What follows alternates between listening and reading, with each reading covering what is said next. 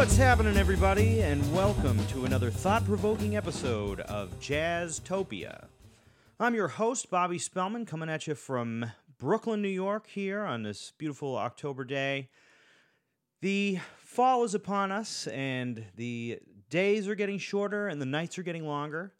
And while under normal circumstances, that's my natural habitat, uh, we have we're starting to return to our our hibernations as the our COVID pandemic carries on, and we find new ways to adjust to the world that we find ourselves in. Uh, be sure to check out all of the live streams that are happening these days. I'm really happy to see all the music that is being made, all the recordings being released, and the live stream performances being put on around New York and across the world. Be sure to check them out and, you know, spread the word to your friends and uh, support the musicians in any way that you can. You know, if they've got a tip bucket online, a digital tip bucket, or if they've got, uh, let's say, ticketed performances, check them out, you know, because we're all going through this together. And uh, in my world, the music is what keeps me going day to day. And I think it's great if we can help those musicians out and spread the word and check out their performances, even if we can't be there in real life for another couple of months or so. Speaking of real life, this Saturday, October twenty-fourth at six p.m., Sarah McDonald's New York Chill Harmonic will be performing in real life outdoors at the Culture Lab L I C in Long Island City, Queens. So it's been a while since you've seen a live performance. Go check them out. It's a huge band. It's a it's sort of a blending of jazz and Uh, prog rock and pop, and uh, always a wild hang. So be sure to check that out if you're in the Long Island City area and you want to see some music in real life, hear some music.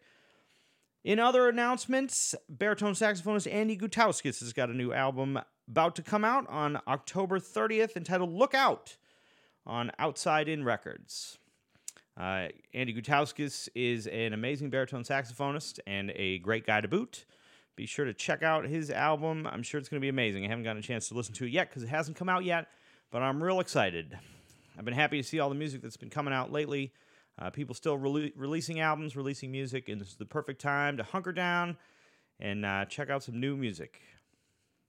All right, well, we've got a great show for you today. I'm really excited to introduce my guest and get on to our really fascinating conversation. We had a lot of fun, but before we get started, I wanted to do something a little different today and take a little a little trip into the philosophical realms as a preface to today's show. Uh, when I started this show back in January, February, March, before everything locked down, I decided to call it Jazztopia because I felt like the subjects we would discuss and the people that we would be talking to would fall into the expansive umbrella of music that might be loosely identified as jazz. And I thought that the subjects that we would talk about would be most interesting to those avid listeners of jazz music and, let's say, the peripheral styles. Now, way back in episode six, my mission statement, I mentioned that I was not particularly interested in the debate over what constitutes jazz or in defining the differences in the genres and all this other stuff. I think that more often than not, the names of the genres and what we call things has more to do with Uh, marketing people and critics than it does with the musicians themselves, and I would just be as soon I would be as content to just call everything music, or perhaps distinguish between different styles of music with characteristics of that music rather than particular titles. However, I've been thinking about it recently, and I think I'm probably going to find myself, you know, examining this question more and more as we go. And I think that there are linguistic reasons to be able to define our terms and to be able to distinguish between different concepts. Uh, I think if you probably studied the field of linguistics, you could see that as human beings, it's a big benefit for us to be able to name certain things and decide what one thing is versus another. If we're talking about chairs, if I say chair, you know what I'm talking about. We're talking about chairs. It creates a situation in which we can sort of categorize things and try to make sense of the world around us, even if that may sometimes lead to confusion and disagreement. Starting in the late nineteen fifties, Ornette Coleman, Cecil Taylor, Sun Ra, and others introduced the world to what might be called free jazz.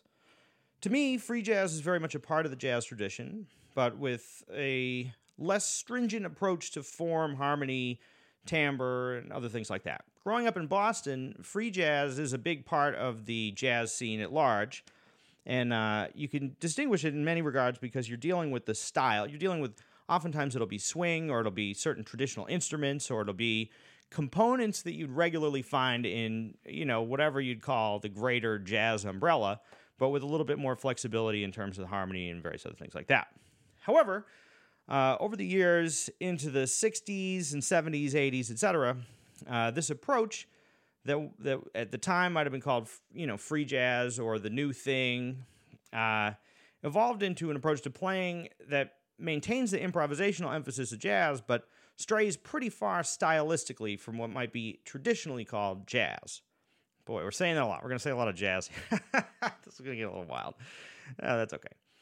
Now, I prefer personally to think of uh, these approaches and to some degree all music as being a part of the same overall concept, and I don't know how useful it is for me personally to really distinguish between these different styles of music. Furthermore, a lot of this stuff is pretty hard to distinguish, really. I mean, the difference between, I would say, some of, say you take the, the extremely wide body of work of somebody like Anthony Braxton, uh, some of his music, I think you could say definitively, that's in the jazz realm, that's free jazz, and other things you may say, well, I don't know if that's exactly stylistically in, in line with that, but what is it? Can you draw a line there? I personally cannot draw a line there. Uh, now, the finest book that I've read on this, on this subject and on the subject of uh, whatever we're going to call this music, this is the, the crux of the the controversy here. Uh, the best the best book on this is by my former teacher, Joe Morris, guitarist Joe Morris, and it's entitled Perpetual Frontier: The Properties of Free Music. And Joe has done what many have have have never dared to do, which is to discuss the minutiae of what the varying techniques are involved in what he calls free music. Now, because we're going to get into this later on in this program, I wanted to give I wanted to give you a couple of quotes from the book that I think may shed some light on the my own my own conflicts with this with this idea of what, what we call this music.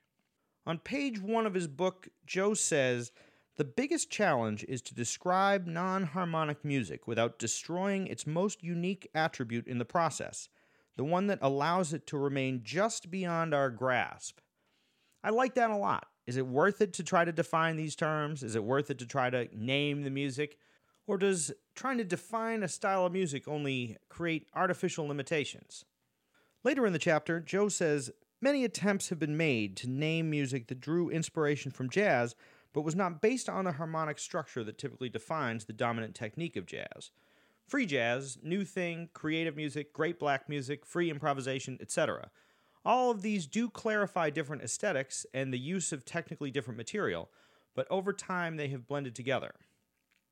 Now, what Joe proposes is that we call that music free music. He has sort of used that as the umbrella term, which encompasses a whole lot of different possibilities. I mean, the difference between Cecil Taylor's music and unit structures and Anthony Braxton's uh, Anthony Braxton's approach and Ornette Coleman's harmonics, all these things are starkly different, but uh, whatever it is that, let's say, unifies that as a style, Joe puts under the category of free music. Now, there's another really interesting definition here that I'd like to add because I think it speaks to the point and it takes away the ambiguity that the word free puts into the naming of the style. Let's see. So here is here it goes. I hope everybody's with me here. Are we still with me? Everybody entertained? Are you fully entertained? All right, we'll try to keep this short. Here we go. Free music is not music that is free of deliberate content or structure. It is music that exists because the artists who make it are compelled to remain free to render their music in any fashion they feel is worthwhile, and they are free to set the criteria for their music and to determine whether or not they meet that criteria. Now, I think this is a really great definition uh, because it allows for the, uh, let's say, some some broad categorization of a very diverse field of music without being exclusive in any particular way. Some music that Joe would refer to as free music may not be improvised at all. Or as we talk about in the upcoming conversation, uh, you may have something like Butch Morris's conduction, which is very involved in uh, a certain kind of improvisation without it being overtly free, or let's say without structure or without form or without rules or or whatever, what have you. Uh, so I'm going to say, I, we covered this in the conversation coming up, and I was trying to figure out exactly what we could call it. Well, how do we communicate about this particular style of music as distinguished from other styles? And I don't think it's bad to have an idea of what you're talking about, and to ha- be able to, you know, speak about, all right, what, what is the what is the style that we're talking about? But I I am conscious of trying not to limit our understanding of the music or to box things into categories unnecessarily or to be over-academic about it. I find myself always in battle with myself, uh, you know, constantly arguing with myself, trying to figure out the best way, the best perspective, the best paradigm from which to look at this music that we're dealing with, and I think at this point we're just getting a little too academic about it anyway. So let's get to the conversation. Wait, before we go, here's the thing. So if you want to check out more about this music, if you're listening to this and you're like a you're like a hardcore swing guy or something, you really like uh, you know, hard bop or something, and you've never really delved into free music, shame on you. Get on it. Get on it. There's so much good music out there. But you can check out, if you want to get a little bit more of an idea about some of the techniques involved, Joe Morris's Perpetual Frontier, The Properties of Free Music. I've read it a bunch of times, and it's really fascinating, the approach to uh, all these different, you know, the way the music is created.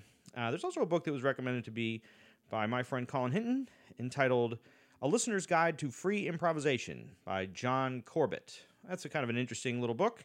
Uh, it's a pretty short read. I don't know if we, the, if the free improvisation title would be controversial, but who cares? Check it out. Interesting stuff.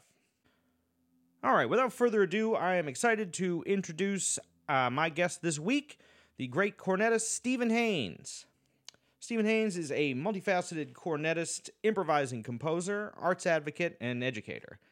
He has worked with George Russell, Butch Morris, Bill Dixon, Leroy Jenkins, Cecil Taylor, and many others, and continues to perform with his group Knuckleball and in a series of ever-changing ensembles throughout New England and New York. I've had the privilege of getting to see Stephen in his element many times, and it's always an exciting performance, and uh, nothing you've ever heard before. Always new, always exciting. Stephen kindly invited me to his backyard in Connecticut, where we were able to do a little socially distanced conversation. Uh, it was great to talk to him, man. We had a lot of fun. Uh, we had it was really a fascinating conversation. Stephen has um, a really interesting experience in the world of whatever you want to call it, whatever this music is, and jazz, and in free music, in his in the world of his own imagination. And uh, it was it was really interesting to get to hear about his approach and his history in the music. We discussed Stephen's teacher and mentor, Bill Dixon, the uh, meaning of freedom and the nature of free music, Butch Morris's conduction techniques, and the importance of organizing and curating environments for new music. We started the conversation off talking about Bill Dixon's box set of solo trumpet improvisations entitled Odyssey, and we got on to talking about the philosophy of the music and uh, a whole lot of other stuff. I had a blast, and I know you will too. So without further ado, here he is, Stephen Haynes. Did he release those those records? You mean the, the box set or the C Ds? Yeah, he rather? produced it himself. He had the box. He put the cover on. He did. I mean, he did everything D I Y. There were boxes of all these components sitting up in his house. Then he would stamp them. Then he would sign them. And um, his widow has, because it was off the market for a while, has sold some chunks of that to other people, and you can you can find it now.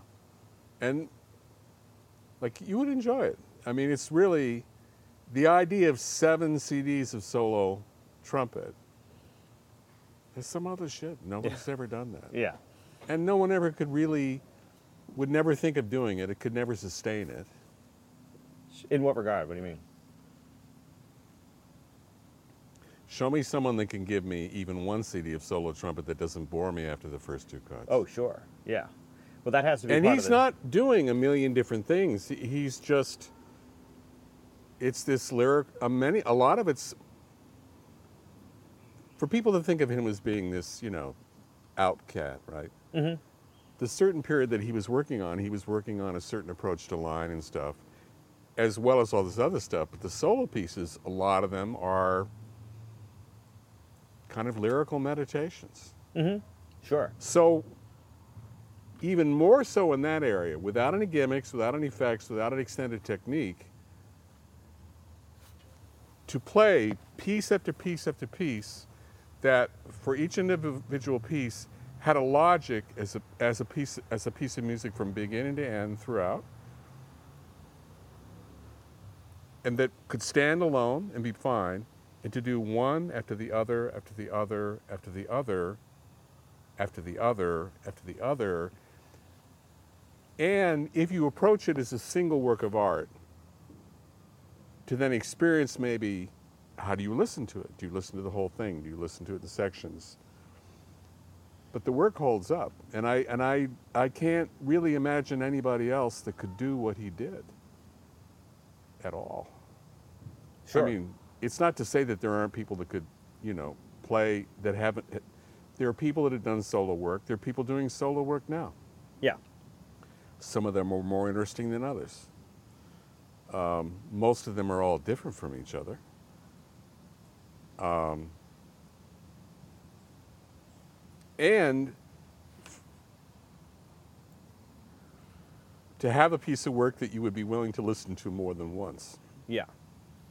You know, I occasionally buy, go through these spurts where I'll buy a half dozen new releases by people. Years ago, it used to be because I read the trade magazines. Now I don't read anything. I don't read any jazz magazines. I don't read any reviews. Sure. But something comes, pops up that comes to my attention. Somebody tells me about something, or now because I'm active with social media, I might see something in somebody's Instagram feed or something. Mm-hmm. And because the person is interesting to me, I might say, okay, well, let me look at that. Nine out of ten times, I can barely make it through the the C D. And if I go through it and it's kind of interesting, I'm surely not going to listen to it more than once. Okay. I'm just not. Sure. Now, why? What is it about, what do you listen for in recordings? Or what are you looking for? Or what is it that grabs your attention or would make you listen to it? That's kind of a, I guess, maybe a broad question, but it's... But it's no, it's a good question. I'm not sure I've ever thought about it. Well, I, I'd like to be surprised. Mm-hmm. I'd like to have something capture my attention. Now, maybe it's subjective and it's just my attention. But we're at this point in the music where so many things have been done. All these different forms and conventions were set up and then were exploded in the music. It's difficult, for example, in the music to use the word innovator anymore. Whereas before we could have said that about, that about Byrd, because at a point there was Charlie Parker, and you couldn't ignore what he did. Sure. You can go back before, if we're talking about driving in terms of soloist, and look at uh, Louis Armstrong and his work, arguably that went across multiple generations, mm-hmm. and you could not ignore what he did. Certainly playing the instrument that you and I play, you, you better not ignore what right. he did. Right, sure. Yeah. Miles is the same way. Mm-hmm. Dizzy to a certain extent with certain very specific things. I'm not saying that I'm looking to be to find an innovator or someone who's going to take the top of my head off, because that would be unrealistic and it would never happen anyway. Sure. But I, I often find myself now, I've listened to so much music from so many different realms that I'm always looking for that that that thing that surprised me when I first listened to Bitches Brew, or when I first listened to, when I first heard Shape of Jazz to Come, or when I first heard... Well, also in those records, like I was very young when those things were coming out. Okay, so let's take Miles, right? So with Miles, you were waiting on pins and needles for the next release. You were anticipating the next release. Did it always measure up? Maybe not, but same thing was true with Marvin Gaye. I mean, I, I remember being in Philly in the winter waiting for uh, his new record to come out, and then running to the store and getting the thing and having to listen to it and listen to it over again. It's different now because of how the music is produced. Also, I think in fairness to other people, I'm sure there's amazing music that I never hear. And more and more, and part of this is, is pandemic related, I don't listen to a lot of music. And so I have to be selective when I am listening. Am I listening more to myself? I'd like to think that I am, maybe, you know. So if I'm buying new things often, it's because I'm curious about somebody who's younger than me on my same instrument. Or I'm curious about somebody who's writing for more than six or seven people and thinks orchestrally. Okay. So I'll buy a big band album or an orchestra record wondering, okay, what have you got? Partly because I love playing that music, partly because that affection has always been coupled with finding people who were orchestra leaders and composers and working directly with those people. Mm-hmm. As opposed to, you're going to call me up and give me a gig sitting in the section. So when I work with orchestras, I typically work with people who are creating their own music for orchestra. And sure. I'm interested in learning how they approach doing that. If it's conducted improvisation, what can I learn from that? Mm-hmm. Every once in a while, I threaten to do it myself, but we'll see what happens. Sure. Yeah. But I've certainly been, if, if that's what I'm doing, I've been doing a lot of studying. yeah, yeah, yeah. Yeah. That's a really interesting realm, too, the, the world of conducted large ensemble, sort of where free music and, the, and a larger orchestral kind of approach meets. You worked with uh, Butch Morris, right? I did, I did. What was his, I wonder if you could summarize what his approach to leading that size of an ensemble was, or, or what the mindset is sitting in a section where you're working with his, the conduction approach and kind of a free improvisation on that size. I don't think it was anything free about Butch's music at all. Okay. I think that um, when you when you work with, with Butch, you as an improviser or a musician are are literally an instrument that he's using, and I mean very literally. Okay. First of all, to work with him, if you were really, really doing the work, it demanded a lot more from you than a lot of other people's work would, because he had his own system. Mm-hmm. You really had to understand what his lang- all the symbols meant, the actions that they drove. There was a lot of things you had to remember, and then if you knew all those things and were in, as my as Bill Dixon would have said, you were really in the room. Mm-hmm. You were present. He would then build language sets using the memory of sections or individual musicians as an engine for generating language. So he had a cue for uh, uh, memory, which is like a repeat thing. He would, you'd be playing, he might indicate the beginning of where you were playing, almost like cutting a piece of tape, mm-hmm. and then indicate the end part. And not only were you supposed to be paying attention to it, but everybody else in the ensemble should have been paying attention to what he just grabbed. And he might call that memory one or memory two. He may not come back to memory one right away, but at some point he will come back to memory one and expect everybody to remember memory one. So the rigor of the conduction system and working with with, uh, with Butch on that, particularly I think in the last ten years of his life, as he got, it took him a long time to to develop a way of getting what he wanted to get. Mm-hmm. It didn't come quickly. I mean, I worked with him early in, in, in New York, not as early as some. And some of what he was trying to do worked and some of it didn't. Um, but later in life, I was able to work with him a couple of times. Uh, we would do, in font, we would do these trumpet, uh, we call it Trumpet Nation. We would get, it would be nothing but trumpets. Mm-hmm. And he would conduct those. We did a couple of those. I did, there were more than two. Um, it was fantastic. Sure. Fantastic. Um, and, I mean, to get off topic, people also forget that Butch was a cornet player. Sure. And I more than once went over to his house and sat and, and had nothing but a conversation about the cornet. Mm-hmm. Nothing about conduction at all. And people forget his voice as an instrumentalist. Sure. Almost completely. Yeah. So um, and that was always going to inform what it is that he's doing, having a, you know, the reflection of his own, whatever, instrumental experience on. Yeah, Butch would tell you himself that, that, that what he created was only possible with him in, in, in front of everybody and, and, and, and demand, demanding, because it wasn't asking, it was really demanding, your attention, your focus, your complete presence in what he was doing.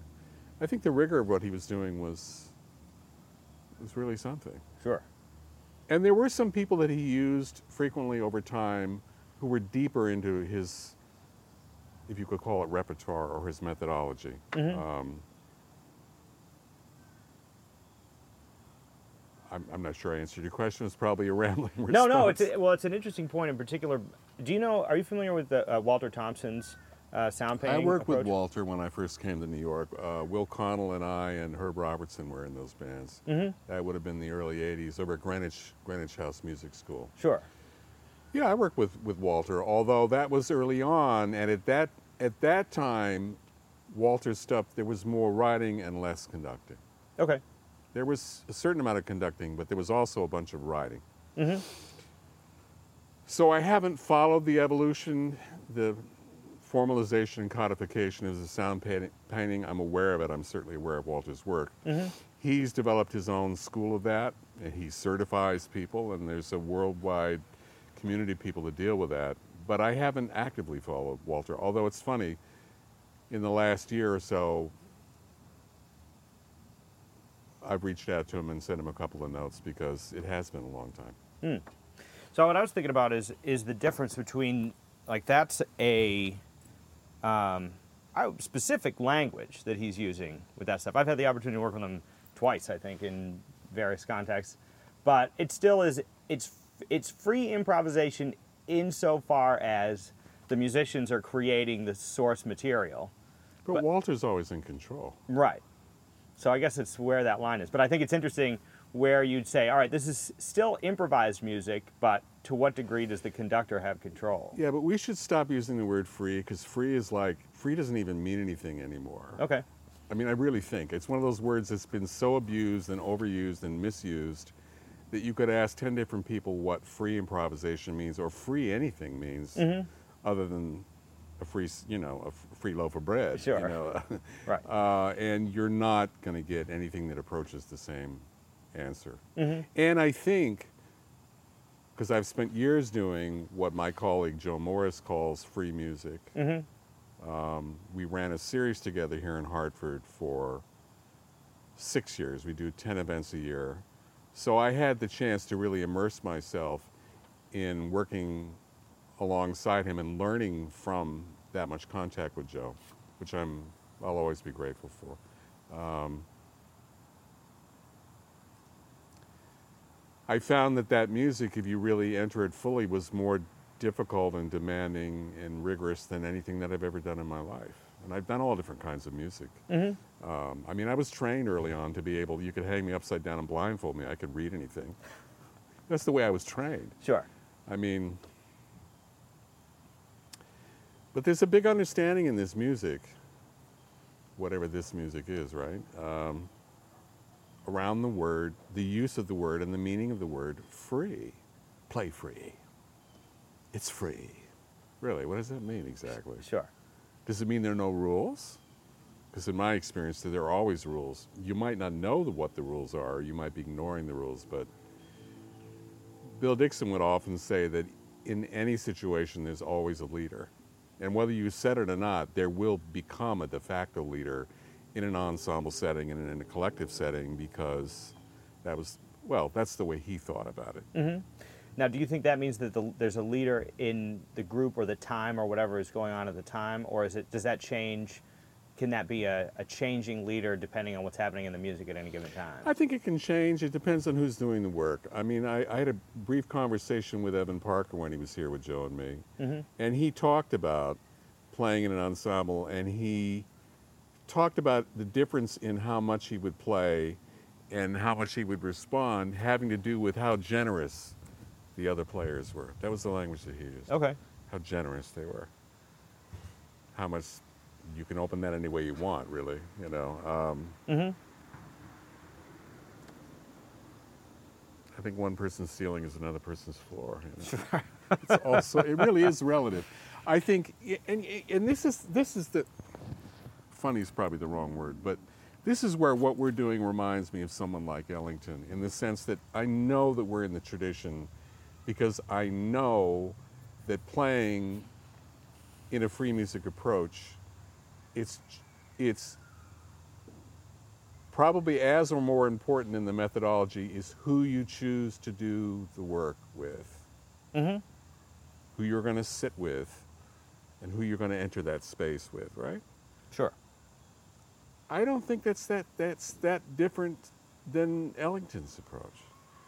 Mm-hmm. I mean, articulated differently, going through different parameters, but in a way, quintessentially. Uh, well, no, I don't want to say that. That's the that's the wrong generalization. But um,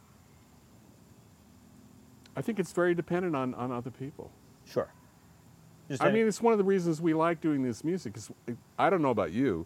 But for me, one of the reasons that I will always love playing in an orchestra, where I almost never make any money, and where occasionally it's even really a pain in the ass, is because it has a community function. Mm-hmm. So I love sitting section because there may be a cluster of other brass players that I only see when I play in that orchestra.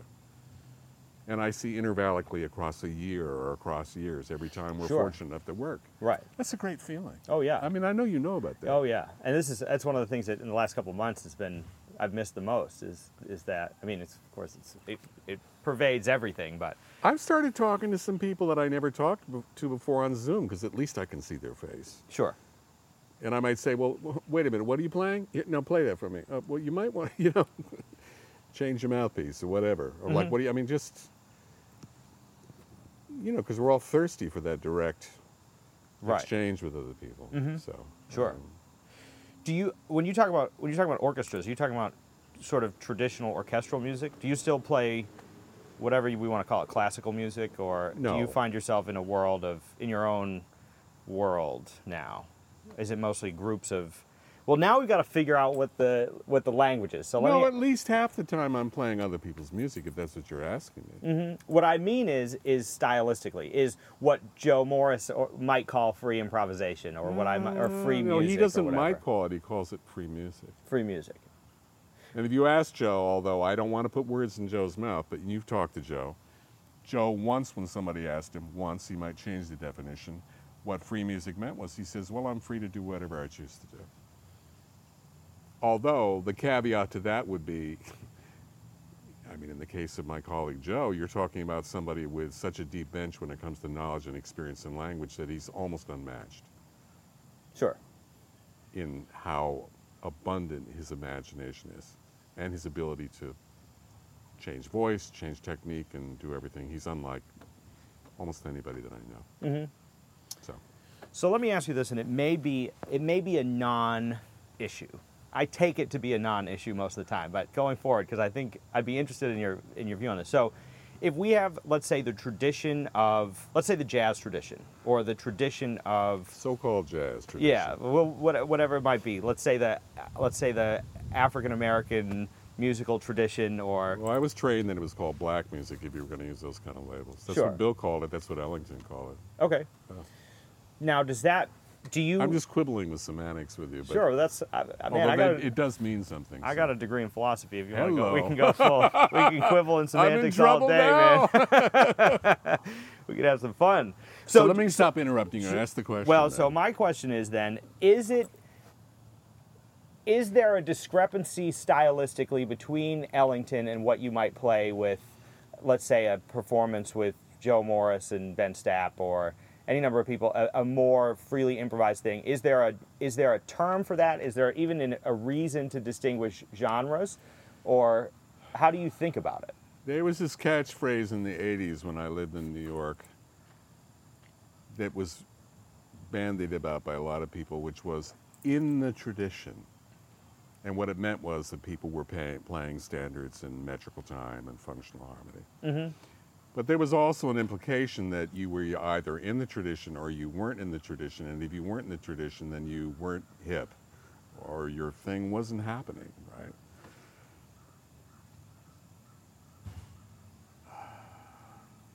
I think the music is incredibly wide, reflective of where the music came from. where what the origin point of the music was, the time that it was made, and over time. And so I think that, I like to think that it resists easy classification, which is kind of opposite of the rubric of, of what has become the jazz education engine now, mm-hmm. which sometimes traffics in, in orthodoxy and, and limits the scope of the music. I think the music essentially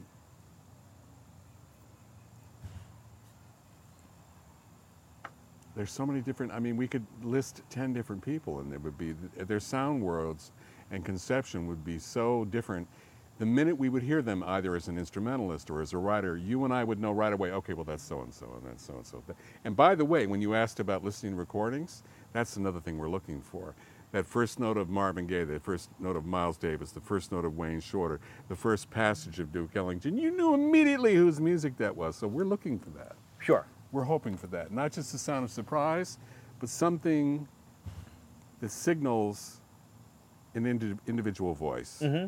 that's offering something new, understanding that everything that we call new is some sort of a reconfiguration or a retwisting or reimagination of all the same set of elements that everybody's using.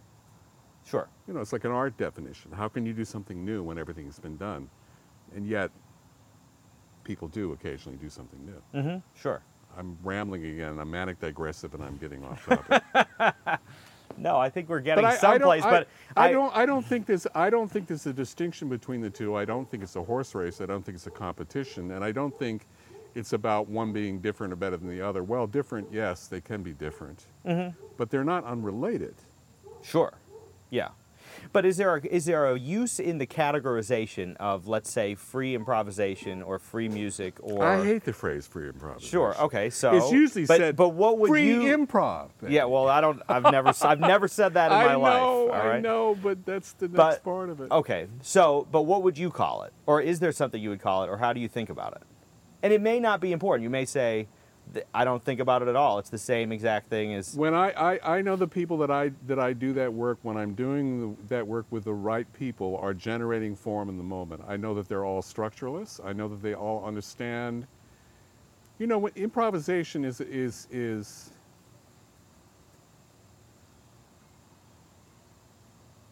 is a higher order, more rapid form of thinking. It's problem solving. Mm-hmm. So if you're doing that work collectively with a set of people whose literacy is deep, whether the subject is, is, is form, vertical form, horizontal form, rhythm, language, maybe they're pan-stylistic, maybe they're aware of all these different periods, then if we were going to use the word free and another word afterwards, an adjective and a noun, I would prefer something like free association mm-hmm. before I would improvisation, in the sense that like having a conversation with another person. It's a better metaphor, metaphor or analogy for what we're talking about. It's, in a way, a better definition. So the conversation is as interesting as the two people having it, what they know, how well they listen to each other, and then how well they might move together. And I, and I think the music is analogous to that. I think where we get into trouble, and it may be related to the idea that, that somehow the music business has something to do with this, mm-hmm. or that it might be profitable to certain people. There's a start, desire to label things, and everything has to fit in this box or that box, and the most interesting thing for most of us doesn't neatly fit in any of the damn boxes. Mm-hmm. It sure. doesn't mean that the boxes don't exist. And oftentimes they're a convention, and you might even agree that they're a convenience because they allow us to talk about certain things. Mm-hmm. But in my experience, a lot of that stuff has been more limiting than it has been liberating. Sure. And so why would I want to be involved with anything that limits my choices or freedom of movement when I can opt for something that's liberating? Mm-hmm. And I'm not saying, and this is a problem I have with the use of the word free, because oftentimes when it's used by certain people, it definitely... You could definitely not say that there's a rigor to their practice. You mm-hmm. could definitely not say that they're thinking about discipline when they use the word free. Sure. And it might sound corny to say it, but there's that catchphrase that people would like to quote that Sun Ra said, saying, "There's no freedom without discipline." We won't get into defining Sun Ra. I don't think we could. But, you know, I know for myself as an improviser, I'm interested in language, sets of language, and the building blocks of language, understood in the way that works best for me, personally, mm-hmm. and in the way that I can use it if I'm called as a sideman to work with other people, or if I'm trying to construct my own situation and my own music. Sure. So let me ask you this real quick. Yeah. A lot of people are going to understand the way that people develop a vocabulary or language within, let's say, a bebop or a post-bebop or a, a very uh, a maybe defined harmonic setting. How do you think, in preparation for your performances, either of your music or other people's music, of developing a language or a vocabulary, how do you think about language or vocabulary in that, in your own context? Well, if we say in my own context, then I can do whatever I want to do. If if it's to fit into something else, then that's a different conversation. Mm-hmm. I think when you say bebop, you want to remember that when that music was being made by the people that were making it, they were developing the music, that mm-hmm. it was a new music, um, that it had influences from a range of places, but that it was in motion, and it was also very reflective of the time that, that the artists who made it lived in. And some would argue that it's a great way to understand form, to go back and study it. Some would argue that it's a gateway and that without studying it, you can't move forward. I'm not having that debate.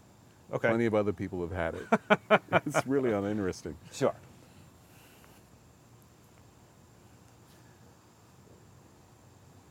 You know, I think you can choose, any of those things are just a study. There's something you might study. It is a timepiece. I might get in trouble by saying it's not a living form. Although there are people that are doing music now that are using that language and those form and those conventions. Mm-hmm. Sure. I'm not really, I've never been interested in doing that. And, and really, if you look back at anything that I've done, you won't see me doing any of it mm-hmm. for a range of different reasons. It's not how I was trained. I was lucky when I was extremely young to be around people like Bill Dixon. I mean, early in my twenties. And I spent the seventies immersed in his sound world and how he was doing it. And if I were, if I understood anything that came before him, it was working my way backwards from that. And there are good things and bad things about that. Mm-hmm. But he often said that the music that he was engaged in wasn't predicated on fluency in, in bebop. That, sure. That there wasn't a gateway situation where you must do these two or three things. And most of the people that I would run into at the time that would say that were trying to hold you back mm-hmm. from developing, or trying to tell you that you weren't into any shit because you hadn't done X, Y, and Z. Sure. So, as Bill would say, fuck those people. That's what my teacher said, and I try to listen to my teacher. Sure. He was right.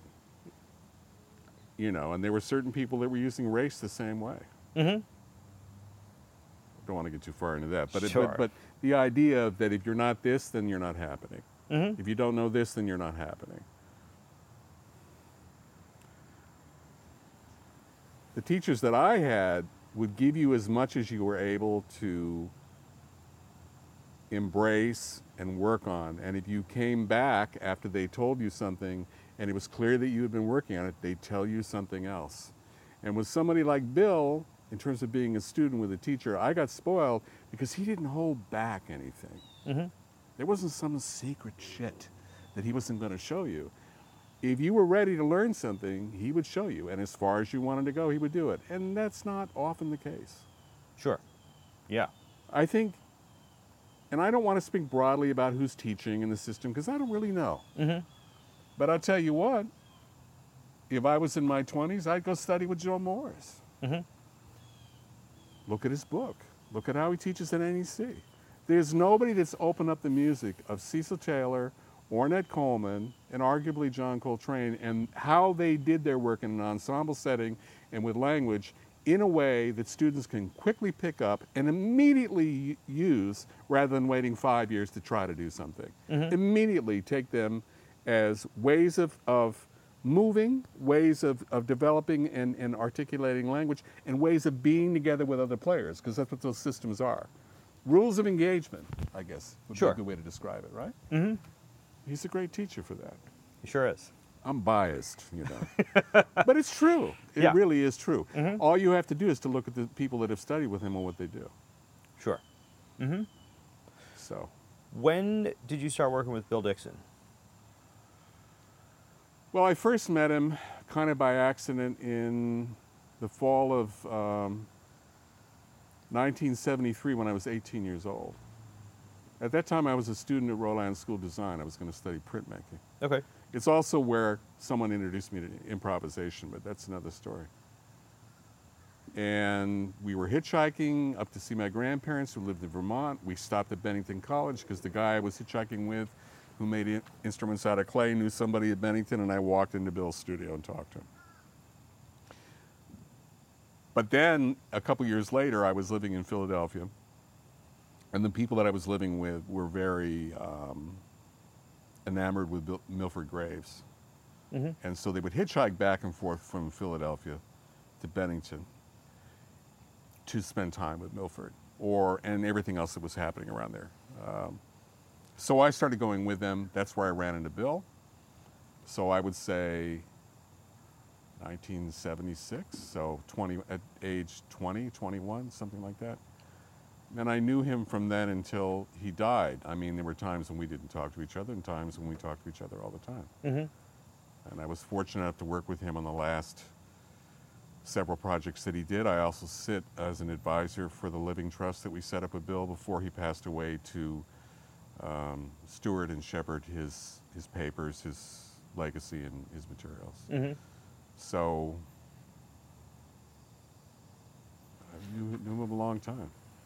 So did you you studied at Bennington while he was there in his program? I did, although initially I was at Bennington, and you could do this during the seventies, and people did it with Cecil when he was at Yellow Springs and also in Glass, Glassboro. There was a set of people who would go where these people were that were teaching, Cecil or Bill, and they would hang out. Mm-hmm. So I was hanging out, but I wasn't enrolled. Okay. I was just up there. Sure. I moved up there to be in all his ensembles, mm-hmm. but I wasn't a paid student. Okay. But he, you could go in I, and do the I, ensembles. You could. And That's but, something but else, it was man. The seventies, man. I'm just telling you, it was a different time. Yeah, sure. Obviously. Um, And then I realized I was doing everything that a matriculating student was doing, but not getting any credit and not getting a degree. And so I applied. I didn't immediately get the answer I wanted, but pretty quickly I did. And got into the school, and then I finished my bachelor's degree as a student at the school. Okay. And at the time that I started, the black music division, there were two music divisions. There was the music division and the black music division. And there's a whole story behind that. Um, partly driven by student organizing and the desire to have something that was freestanding and recognized. Bill went along with that structure, but didn't award degrees in black music because he didn't feel like his division was well-resourced enough hmm. or had enough faculty to do the depth and range and sequence of curriculum that he knew he would want to do if it was a full division. So it was a full division with a difficult relationship with the college, which didn't last forever. These things were in alignment long enough for me to participate in them. But when I arrived at that school, and there were one or two other students at the same time, remember, Bennington College wasn't like going to a conservatory. You could have people that, that were enrolled in music there that never could have gotten into Juilliard or Manhattan School of Music or, or a range of other places. They just couldn't have cut it. Mm-hmm. So the skill levels of students that he had to work with were all over the place. There were remarkable people, and there were people that were less remarkable with a lot of, lot, a lot of heart, let's put it that way, right? Sure. But I had had a certain amount of training, and it had a certain amount of ability when I came up there. So by the time I was getting ready to do my bachelor's uh, degree, he arranged for first me and then I believe two other people that season to get B As in black music, which were the first B As that were awarded. Oh, wow. For a very limited time. Mm-hmm. And at the ninth hour, a very specific dean, whose name I won't call, who was known for doing things like this, tried to block the awarding of the degree. Um, in the end, we got it through. I did a senior recital, you know, and uh, didn't participate in graduation because Bill Dixon had agreed to go to Italy for the first time and go to Europe for the first time in years because of Giovanni Bonandrini and Solno Records and a number of presenters around the Verona Jazz Festival who asked and asked and asked because he didn't say yes the first time, which is kind of a habit of his. Um, he came over there. So at twenty-something, just graduating from college, I was touring with my professor. We made two landmark recordings, Bill Dixon in Italy, Volumes one and two. We did a tour. Started in Verona and ended up in Milano uh, in the Solno Studios and, and made some records. I met Andrew Hill through that tour. Alan Silva was the bass player. Freddie Waits was on drums, which is incredible. I mean, hanging out with Freddie Waits was like going to grad school. What a generous person. Hmm. So I was fortunate enough to have really good instruction as a student at the college, but also Bill, on a regular basis with the limited resources he had, brought all kinds of people to the school. Mm-hmm. So he brought uh, Alan Silva, he brought Alan Shorter. He, when he went away for a term, he had Jimmy Garrison t- subbing for him for a term. He had Jimmy Lyon subbing for him for a term. When I was there as a student, and then later on, we had James Newton up for a festival, we had him up for a week, we had David Ware up there, we had a lot of different people. Jean Lee, um, I saw for the second time in my life when she came up there. Mm. So he brought he brought Freddie Waits up, he brought Stanton Davis. There's a li- I can't even do the whole list. Sure. But he brought master artists up and then kept them there for a week and integrated them with the ensembles, had them do master classes. I mean, he ran a hell of a department. Mm. A hell of a department. That's amazing. Which is why I, I lately have thought that I need to go down, dig into the archives at N Y U, because he recorded every class he taught. And I'm, it's hard to explain to other people how deep he was pedagogically, mm-hmm. if you weren't there. Sure. He didn't leave behind written books of that stuff. Uh-huh. But he taught the shit out of the music, man. Yeah. I mean, the history, the theory, all kinds of things. And so, like his Intro to Black Music courses, I mean, really, I should just transcribe that and make it a book and put it out, because mm-hmm. it would really rock some people's world, probably. Sure. Um, I'd read it, for sure. I think a lot of people would read it. Um, anyway, again, another rambling answer. No, but, I bet. Uh, but, so, I wonder if the, this is probably, this might be challenging because of the amount of time you spent either hanging out or in school or traveling with him, but what's an example of, um, let's say, either a lesson that you learned from him early on, or a, maybe a, not an ass, I don't want to say assignment because that may be too kind of mundane, but a the best way, way to a... explain the relationship with him was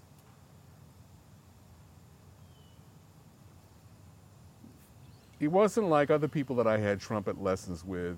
With Bill, it was somebody where I was so thirsty for what it is that he did, his music, the way he walked down the hall, the way he dressed, the way he talked. I wanted to be Bill Dixon at that age. Mm-hmm. So I wanted to be able to do whatever he did. I imitated it and tried like crazy to steal it. He might teach me, but you know, there's a real question about how you teach art. Sure.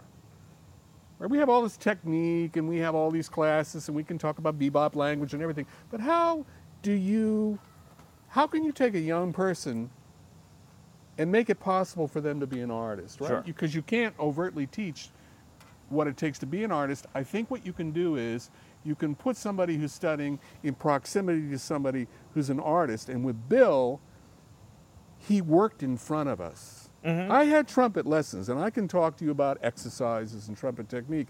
But the deep thing with Bill was he shared his process with us. He didn't hide it from his students. He left his house. He was working on his own music in his studio. He was in that music building before any of us were out of bed. And after we were out at night at all partying, he was still working on his shit. Sure. So he set this example for rigor, mm-hmm. for discipline, for a voracious appetite for all kinds of culture and stuff and music and and and seriousness of intent. So I think the lesson with somebody like Bill was every fucking thing he did was the lesson. Sure. No, really. I'm, Everything I'm, he did, if if you had eyes for that. Because mm-hmm. not, I mean, look, for me at least, coming up in the early seventies, playing my instrument, who the hell was I going to study with? Right now, you could, if you were a young trumpet player, you could think of a list of a whole bunch of people that are actively playing, oh, I should go take a lesson with so-and-so. Man, who could you have gone study with? Don Cherry? You weren't going to be taking lessons from Don Cherry. Lester Boyd? Nobody really knew about Lester at that point. He mm-hmm. was just beginning to rise, right? Sure.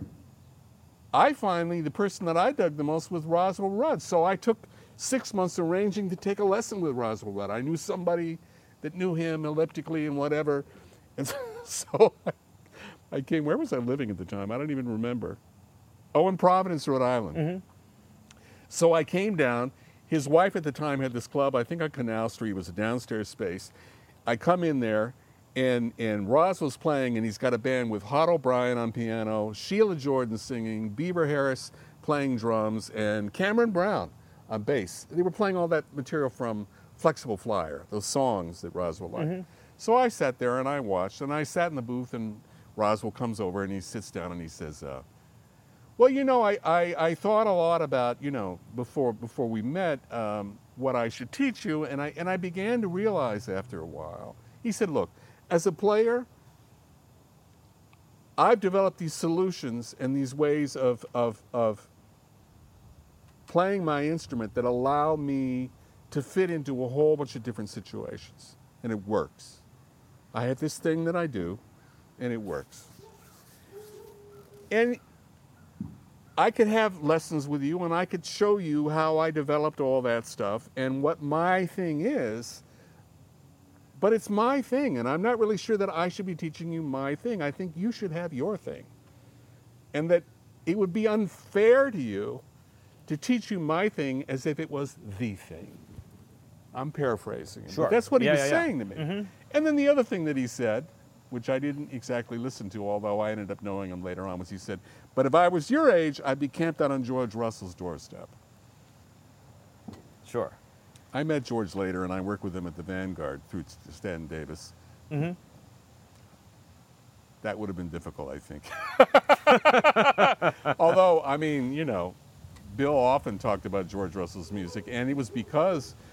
And Bill brought George Russell to Bennington. I met George Russell as a student at Bennington. So when I moved to New York in eighty-two and wasn't working that summer because I thought I'd be teaching in the fall, and heard that George Russell was rehearsing for his third one-week run at the Vanguard over at the Air Studios where Threadgill and all those cats hung out, I went over and stood behind the trumpet section because Bill talked about doing that with Dizzy Gillespie's big band. I used to go to the rehearsals, and I stood there, and I read the parts over their shoulders. So I was acting out wow. this stuff that my teacher told me, sure. but with George Russell. Yeah. Of course, the thing was, all of those guys wanted to sub out of the rehearsals as fast as they could. Why is that?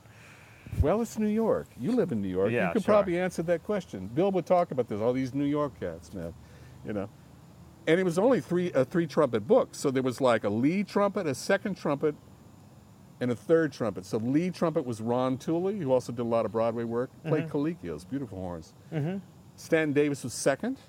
Stanton, we could argue, was George Russell's Johnny Hodges, and you can go back through Stanton's literature and understand how important Stanton Davis is when you say the words George Russell. Mm-hmm. And then the third seat was Tom Harrell. Mm. Completely different. Sure. Mm-hmm.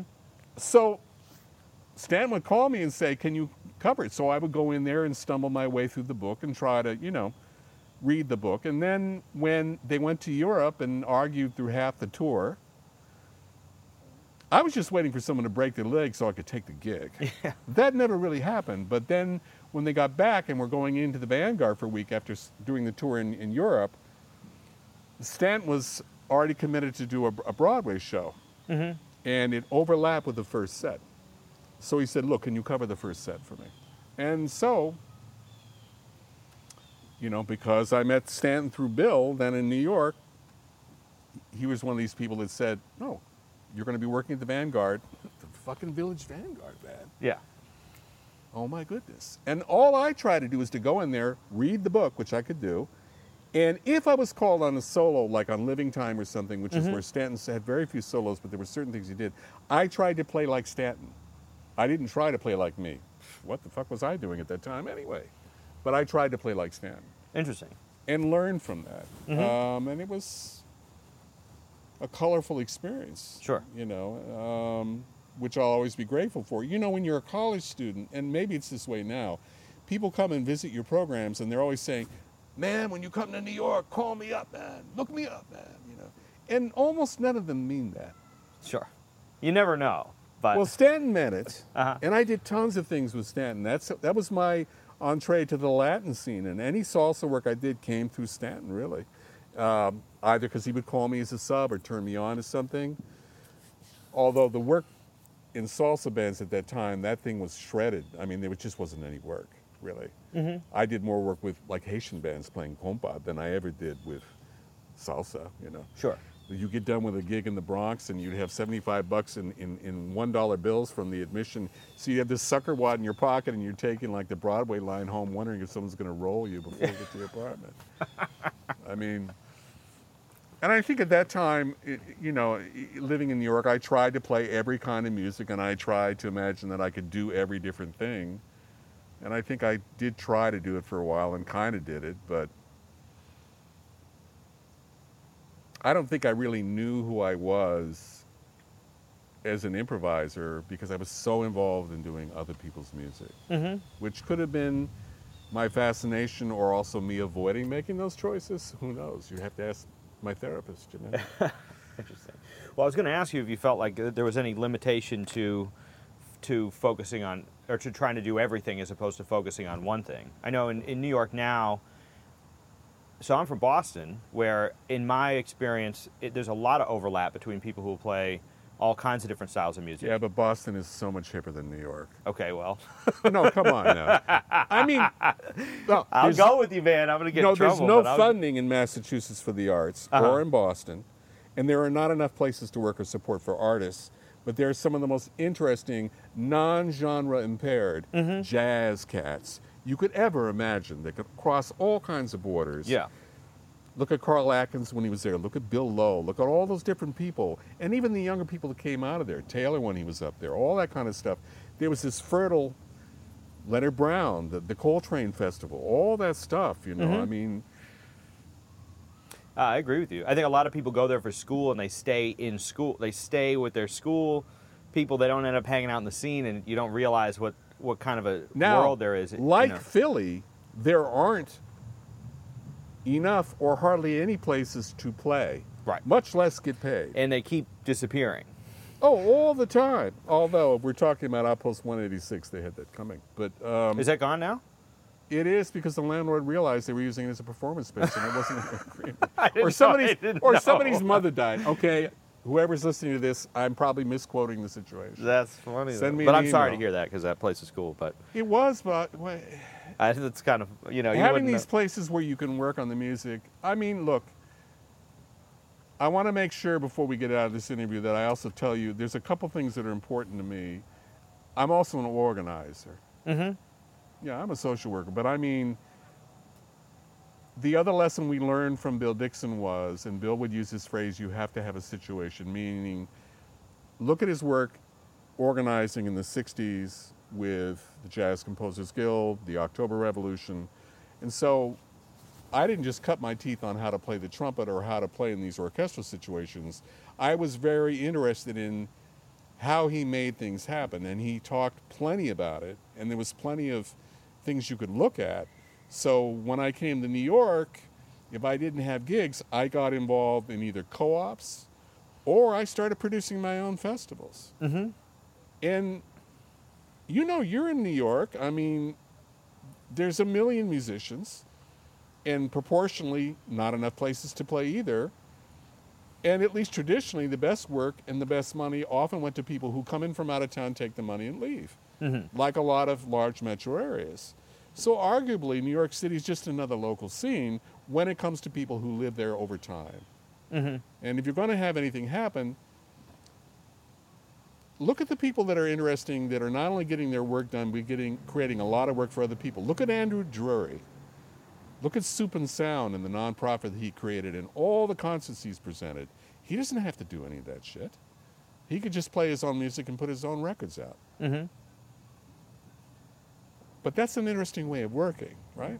Sure. That's what Bill meant by situation. He meant a critical mass of other people who are creating that you're in the middle of, a milieu, a situation, right? Sure. And even the last time we drove to Vermont with him, a week before he died, two weeks before he died, we passed this big old country house in the woods in Vermont, and he said, you know, I still think that really the most interesting thing you can do is to buy a big house like that and fill it full of interesting people who are all doing their work. Have some meals together. Every once in a while, invite people in to see what you're doing. He had a dream about that for years. And so that was, you know, you asked me about the lesson again. Mm-hmm. Sure. That was the thing that if you had the eyes and, and the inclination, you picked up. I certainly picked it up. So when you see me organizing with Joe for six years here and creating local work, because I do think you need to create work where you live.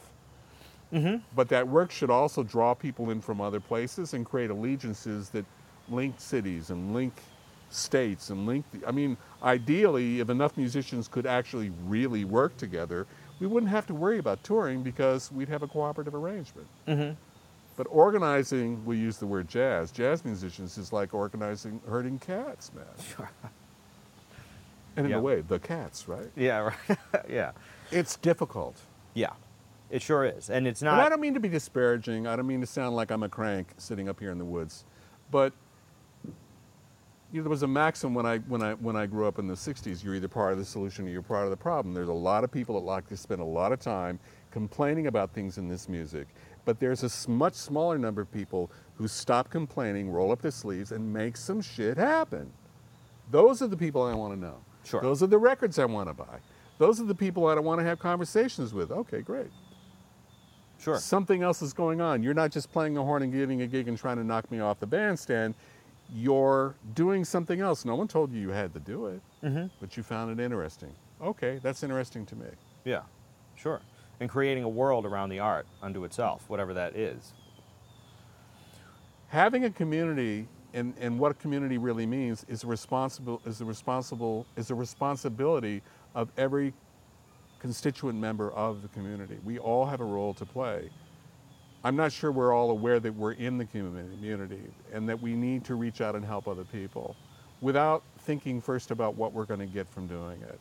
And again, I don't want to oversimplify and label what other people are doing. I know I'm speaking in broad terms, but um, I mean, in the end, a lot of things fall away over time, right? And so the thing that gets left after a while are authentic relationships with other people. And arguably, it's that shared time where the magic comes. We go back to those early questions where you talked about free music. And I said to you, it's important who you work with. But imagine if there's this, a person or people you work with, and you work with them once. This is in free music, right? And you work with them again. Then you work with them again. Still no rules before you get on the bandstand, no pre-arrangements, no plan A, no plan B. But there's a really important function that memory plays in the music. And no matter what we're talking about, you talk about learning bebop, you talk about all these things, but in this music we're talking about the discipline is, the part that I love the most is the shared music carried across different one-on-one, one-on-two, two-on-three, five-on-five groups of people where I see you again, like I see you again and we start talking, I see you again and we start playing. That shared experience we have informs the music, right? Mm-hmm. So the literacy, the music and stuff might come through a methodology, might come from a language, might come from a structural rules, but might also come from shared experience, right? So when you see, we all know this in the band, when you see a working band, which we don't see that much anymore. Sure. Some other shit is happening, right? Yeah. Because they're doing this thing over and over. So something, it moves to another level. I think all of us would like to have that. I want to be surprised, but I also want that intimacy mm-hmm. and that trust relationship with other people When you're a good band leader, you develop that in an ensemble. When you're a good orchestra leader, you develop that sense of ensemble. It's part of how you make the music work, arguably more important than the written part and your conducting and all your systems and all your labels is how you bring people together and get them to move together. Mm. You look at Bill's work, right? So when he recorded for R C A in the early sixties for intents and purposes, I've seen the parts and a lot of that stuff was written out. I mean, a lot of it was written out. It may not sound like that when you hear it. But when we went down, Taylor and I set up a residency for him at Firehouse twelve where we did this box on Firehouse twelve, Tapestries for Small Orchestra. And I interviewed him after that and I said, listen, we went in there and we did like hours and hours of music. You gave us one sheet of paper with five lines on it. That was it. That was the only written thing you gave us. And you, you built all this music. Some of it he did in the studio. He sat there and said, okay, you take this line, you take that line, you take this line. He might extend it. He might voice it. He literally almost did a workshop by developing the work in front of us at the moment. Mm-hmm. And there's a lot of different reasons for doing that way, which is almost another conversation. And I'm going to lose my thread of thought, but it's kind of like, this is why Ellington's work was so powerful. We said earlier, sure. You could go to Yale and get the stuff out and not get it. It wasn't just the relation, it, the, the people, it was the relationship. Sure. Mm-hmm. I think about that all the time. I use that as an example, too. Shit, look at Duke and Harry Carney. Yeah. The first time he took him on the road, he had to ask his mother for permission because he was underage. and, and, and these guys knew each other their entire life. And he wrote for him and they played. Sure. We're not going to get that. Well, it's tricky, yeah. Yes, but we all have people we're tight with. And mm-hmm. It doesn't mean that you only work with people you're tight with and that you should never work with people you don't know. I, again, I like to be surprised. Mm-hmm. But we're all looking for those relationships that, that serve as a ground that allow us to then elevate the music more powerfully. Because the work, the music itself is difficult. It's pleasurable, but when you're doing it, there's a rigor, there's a discipline. It, like as Bill would say, it kicks your ass, right? Sure. That's the joy of it, right? Yeah. It kicks your ass. It's the joy of the trumpet. It definitely kicks your ass. Sure does. You know what I'm talking about, right? Yeah, yeah. So if you have this thing undergirding it, which is the trust relationship with the people you're working with, it makes you possible to take, makes it possible for you to take more risks because again, you're in that trust relationship. Sure. Mm-hmm. And maybe the band leader creates that with the ensemble, right? Or maybe there's something about how you organize the music that does that. Bill, when I asked him why he was using so much less written music, he said, look, at the time I did that work in the early sixties, the only way I knew to make the musicians do what I wanted them to do was to write it all down. It was the only way that I knew. He said, if I knew now, if I knew then what I knew now, I would have written down a lot less stuff. And does that have to do with the... the... the trust in the, the musicians have in him or his relationship with the group or with the fact that he just knew no, how to convey that? No, his ability to command your attention and control the room. Mm-hmm.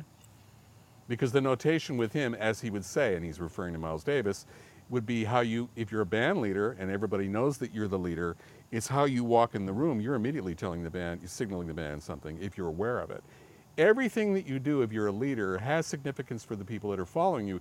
The question is whether you're aware of it as a leader and whether you're going to use that as a tool in your toolkit to direct the ensemble. Hmm. That's fascinating. No, you could see Miles in the early seventies and he wouldn't say anything to anybody and they'd turn on a dime. Mm-hmm. Sure. So, although, then people are going to take that and pick it apart and talk about his sound cues and how he directed the music. There's been a lot written about how that worked, but the thing is, there's a psychology to it, too, sure. Right? But even then, none of that would work if they hadn't played a million gigs together, or if they, if they didn't know the music. Or yeah, know but his... then here's the other problem, and Bill, and this is maybe why Bill did that music the way he did at Firehouse. I mean, maybe.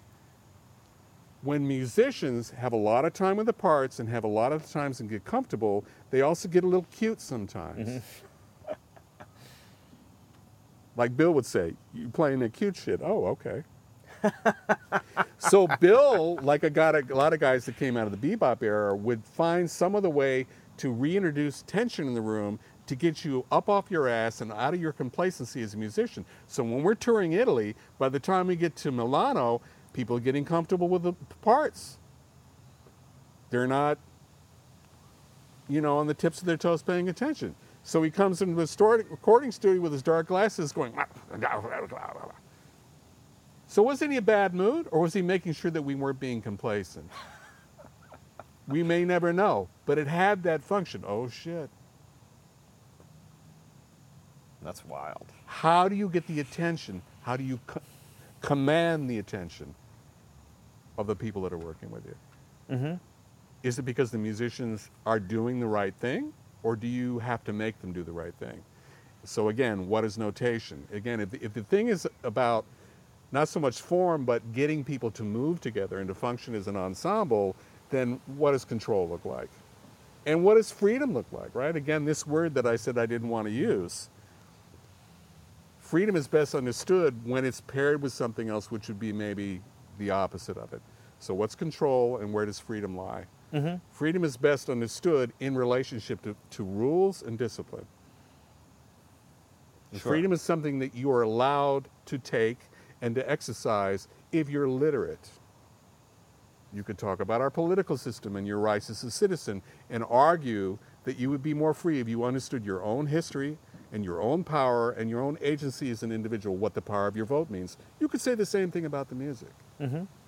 So maybe there's work that we all have to do if we want to have what we like to call freedom. The freedom may arrive through the depth of our experience and our literacy and our fluency.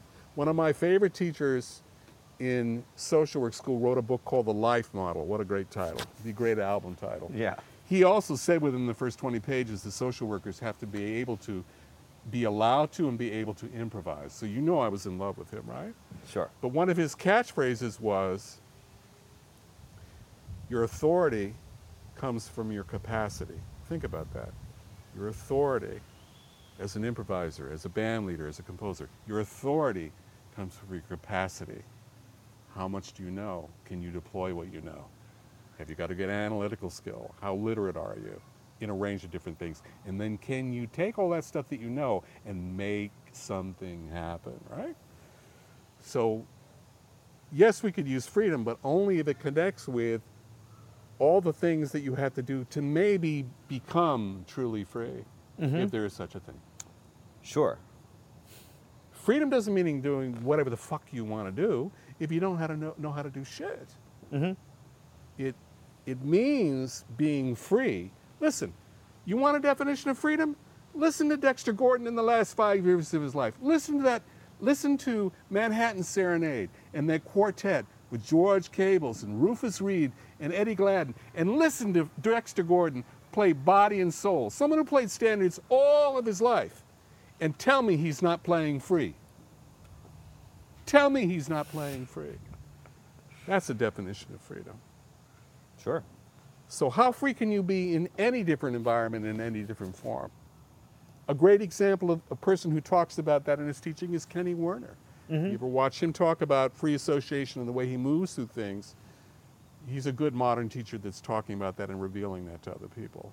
So there's a lot of confusion about the word, about a lot of words in general, and certainly in our music, what it means to be free, what it takes to be able to try to be free or to be successfully free, and freedom within what context, because there's always a context, right? I mean, I think I may be more clearly answering your question now than I was a half an hour ago. Sometimes that's how it we goes. Finally we take, found we our find way. a way to get there, right? Exactly. Sure. Yeah, yeah. Nothing comes from nothing, man, I think. Sure.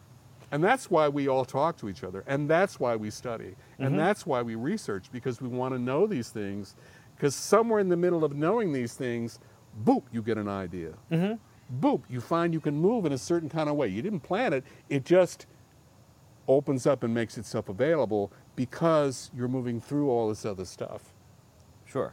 It creates the ground for t- for this surprise, for the arrival of this technique, or in the moment you're improvising, and because you practiced all this time, if you're in the moment, you don't have time to think about it in that sense.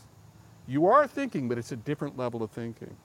Mm-hmm. I think the improvisation is, is the, the creation of form in real time in a set of rules, or not in a set of rules, however you want to think about it, is a higher order thinking skill. Mm-hmm. I think it's a discipline. I think it's a, it's very rigorous.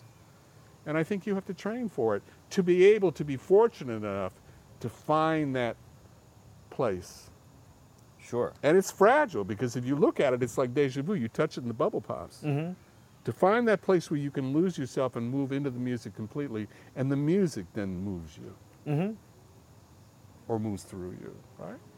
Sure. Because you're a good vessel, because you prepared the vessel. Mm-hmm. It's a good container, right? Sure. It's limber. These things move. You know, some of us believe that that, that, that what we create moves through us.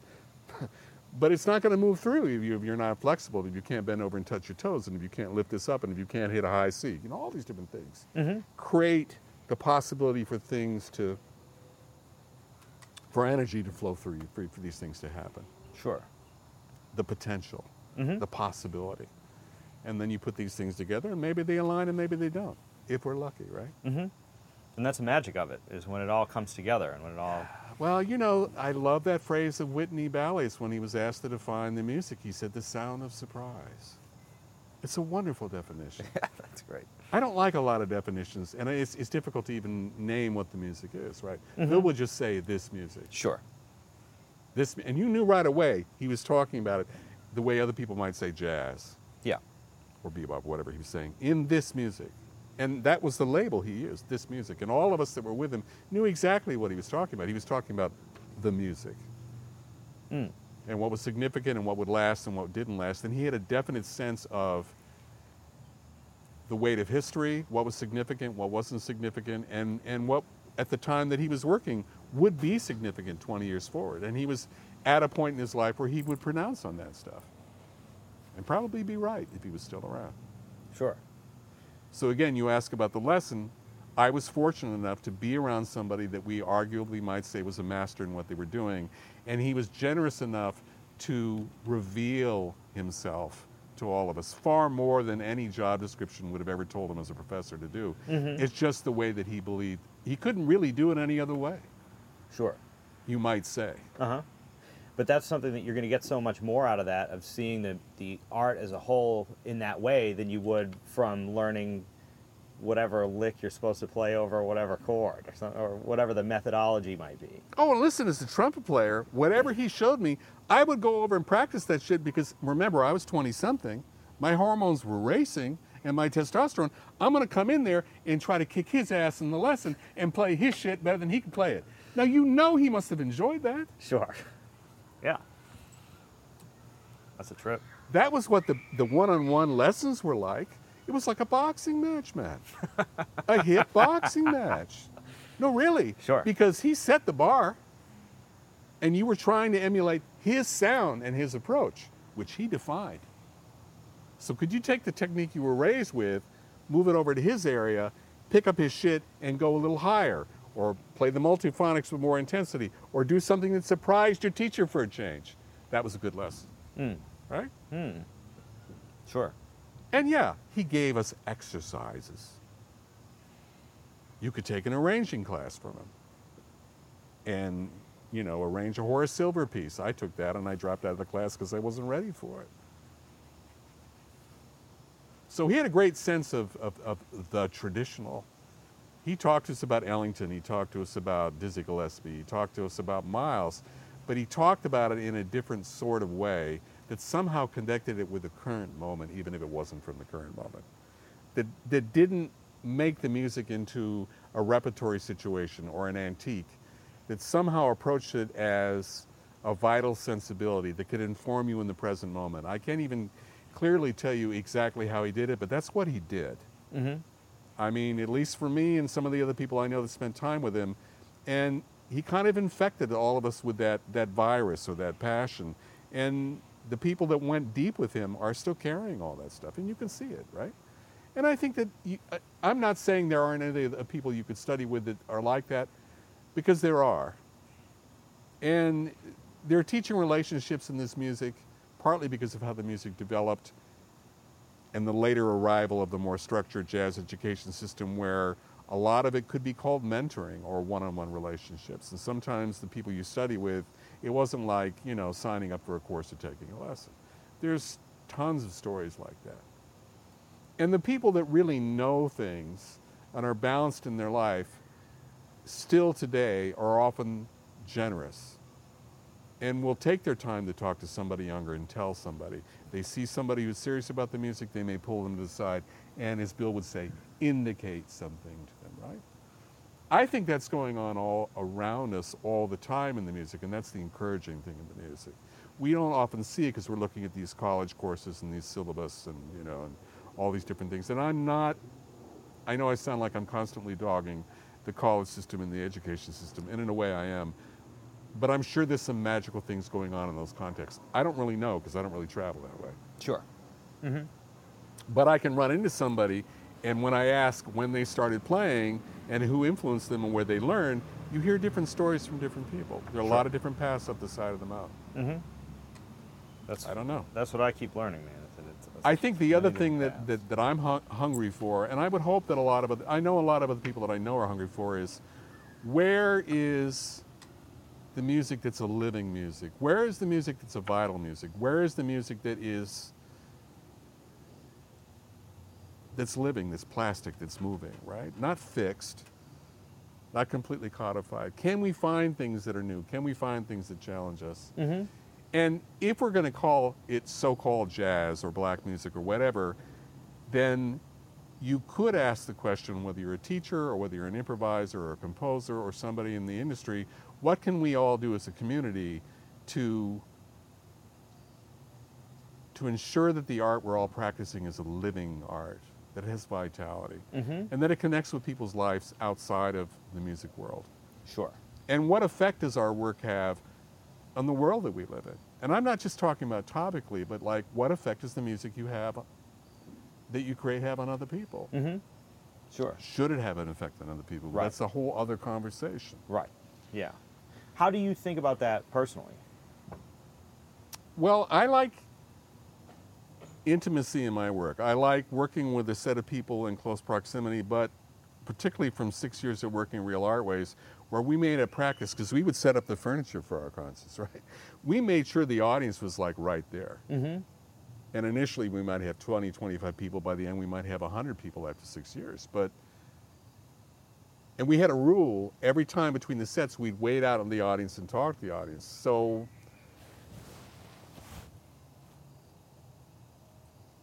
we developed our audience by talking to our audience. You could call it audience education. I would prefer the word engagement. Sure. And the most interesting people that came to our concerts were the people that didn't know shit about the music we were playing. Mm-hmm. And were often surprised and maybe shocked by it, because nothing in their experience prepared them for it, but they loved something about it, and they came back. Mm-hmm. And we engaged them when they came back, and we talked to them about the work. We still know a lot of those people. Sure. So I think, and I know it's not possible in a large concert hall with thousands of people, and I'm not saying you shouldn't have those environments, but because of the scale of the music for a lot of us, and what realistically how large the audiences we're talking about, and the economy of all that stuff, we have an opportunity to have intimate relationships with a listening community. Mm-hmm. Now, I'd like to think that the listening community also understands that it has a responsibility just like we have a responsibility. I think the listeners are part of the creative community we're in. I think the so-called critics are part of it. The people that are writing about it, whether historically or, or critically, should also be an inter- integral part of what we're doing. There mm-hmm. are all these different components that look at it from outside, that interact with it, and you know, you play. When you're playing with an audience and the audience is in the right place, we're held by the audience. Mm-hmm. Their listening and their attention holds us, and that makes something possible. Sure. When the house is right, when everybody's focused on you and on nothing else, something else becomes possible. Mm-hmm. Why wouldn't you want to find more environments like that, which might mean organizing, doing your own concert series? Sure. And telling the audience that they matter and that that's the function that they have. Yeah. Sure. And I, I mean, look, I live up here. I... I I go down to New York occasionally. I go down to New York mostly for orchestra stuff. Occasionally I've done some small group things. But I like creating work where I live. Mm-hmm. But you this know? This area also between Hartford and New Haven, and and uh, it seems like a place that's fertile with, it sh- it with should creative be. music. I mean, there's a lot of great musicians who are living around here. There are a lot of them, but happen. I don't think it's easy for anybody. And, and I, and I sure. think the most powerful times in Connecticut have been when musicians when musicians organized. So if you look at what was happening in the seventies in New Haven, and then the axis between New Haven and Middletown, you're going to look at people like who at that time were very young, like Anthony Davis and Jerry Hemingway, and Ray Anderson was coming up. Oliver Lake was around that. So was Leo Smith at the time. Leo's from Wadada now, is from New Haven and has returned to New Haven. But they organized things. They had cooperatives. They had orchestras. They had their own record label. They did their own stuff. The people around Middletown clustered around the school. In the seventies, you had people like Clifford Thornton, Ken McIntyre, different people like that. Later on, you had Ed Blackwell. You had, you know, these different people that are there. And the students gathered uh, that gathered around them, like we did in Vermont, created this cluster of people. Some resources were there. These different things line up and make it possible for you to do the work for a while. It usually doesn't last, but you're able to do it for a certain amount of time. Things go back out of alignment, and you have to find another arrangement to make the things happen. That's kind of a natural function, I think. Sure. The idea that success is going to be fixed is, is a real false cognate. Mm-hmm. Sure.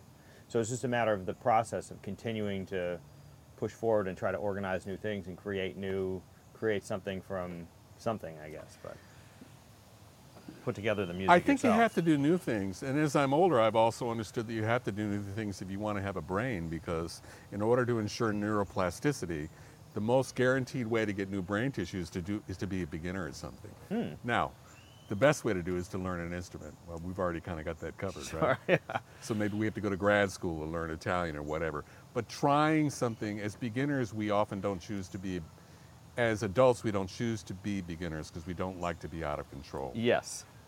And so we miss, we miss a lot. That frictive thing has a biological function which generates health. And you could say the mind is a bit like a muscle and you need to exercise. Mm-hmm. Sure.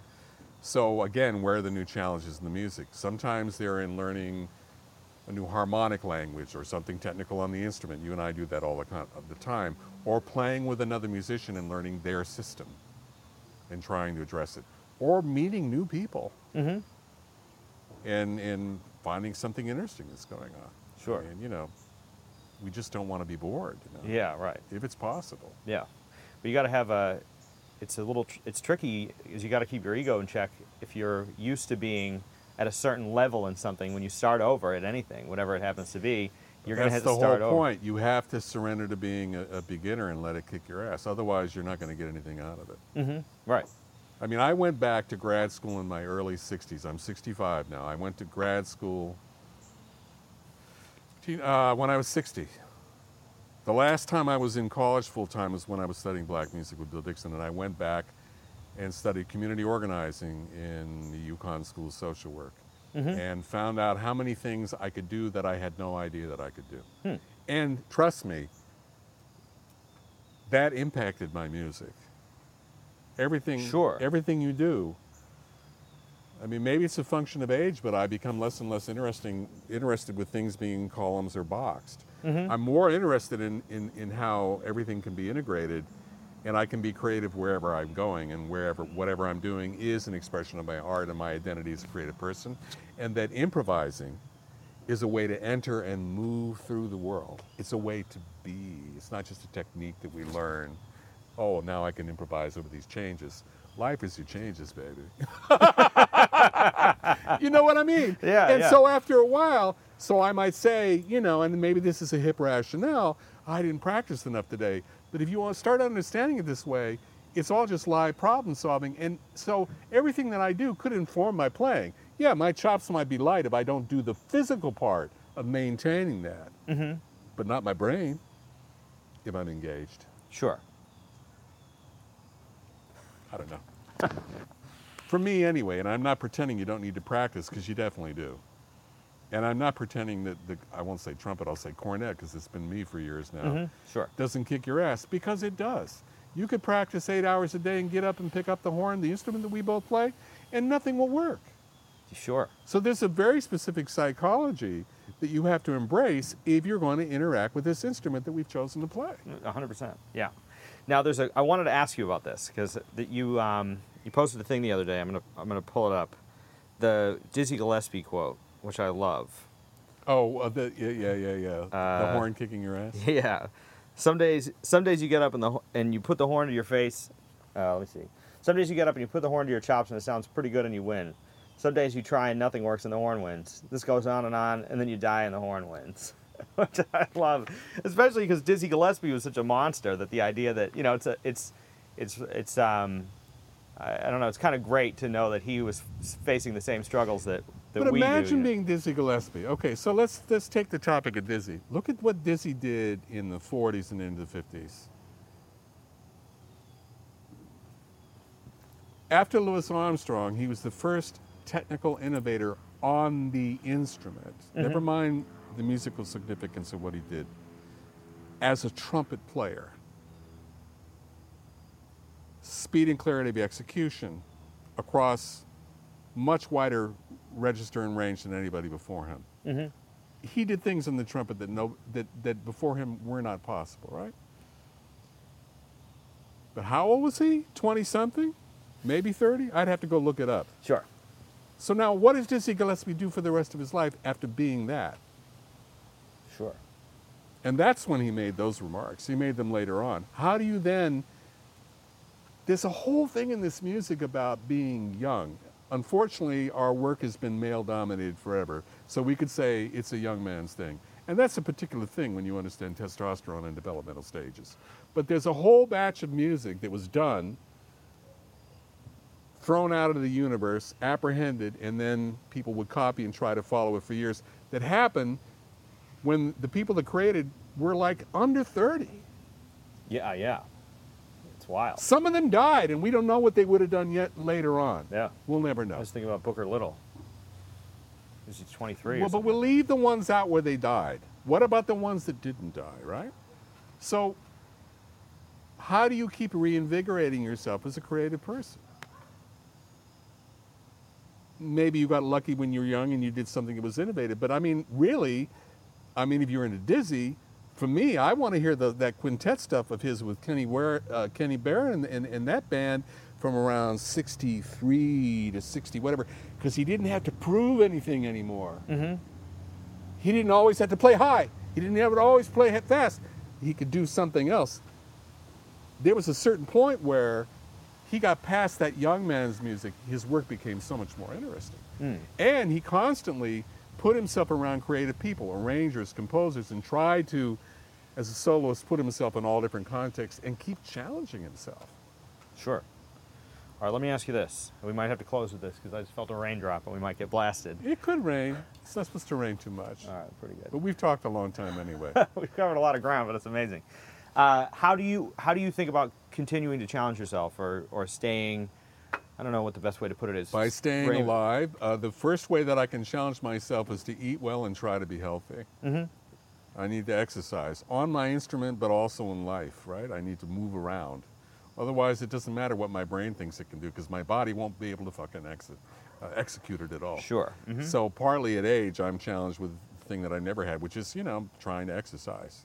Luckily, I have a great wife, I have a good life, and I'm getting better at it, right?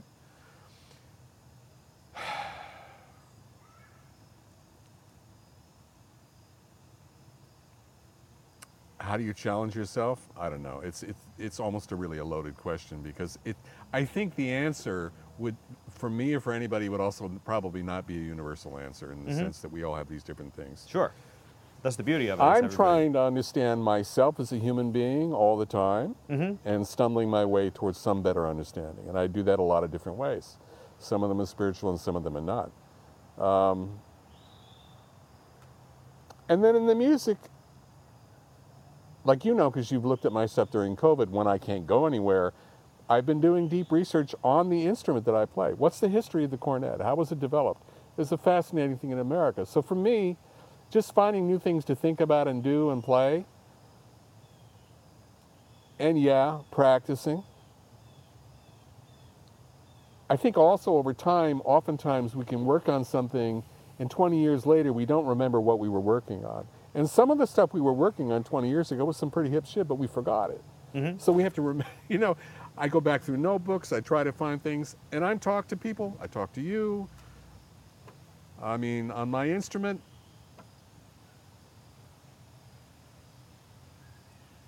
I talk to other players, I listen to other players, and I try to find something that's interesting and try to be able to play.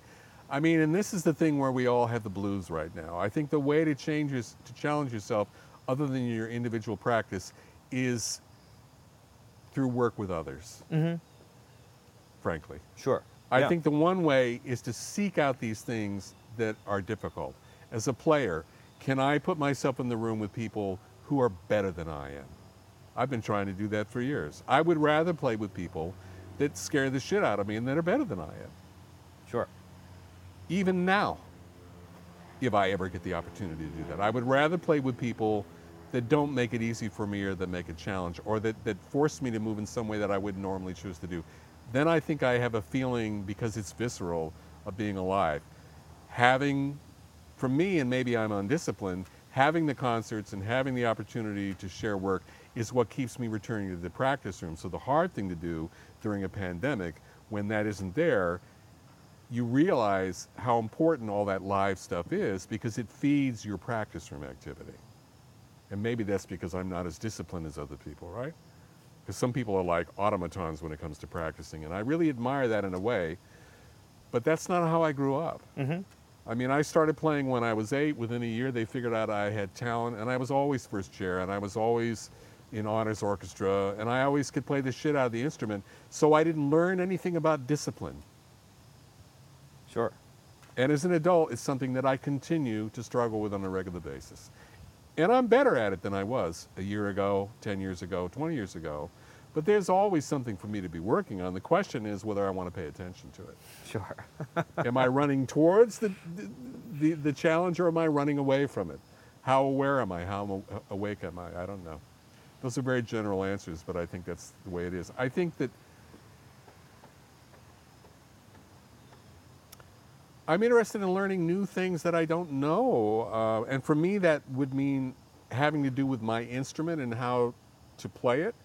So the research of the instruments has to also do with the instrument as a piece of equipment. Mm-hmm. And what are the effects of different metallurgy and different bell sizes and different sizes without getting nuts about that? I've been looking a lot at the tools and playing tools from different time periods. Not so much because I'm a collector, although I'm acting like that right now, but because I'm looking for another tool that I can pick up and use. Mm-hmm. And I've always been a multi-tool person because from the beginning I was an orchestra person. Sure. So I've always been about doubling.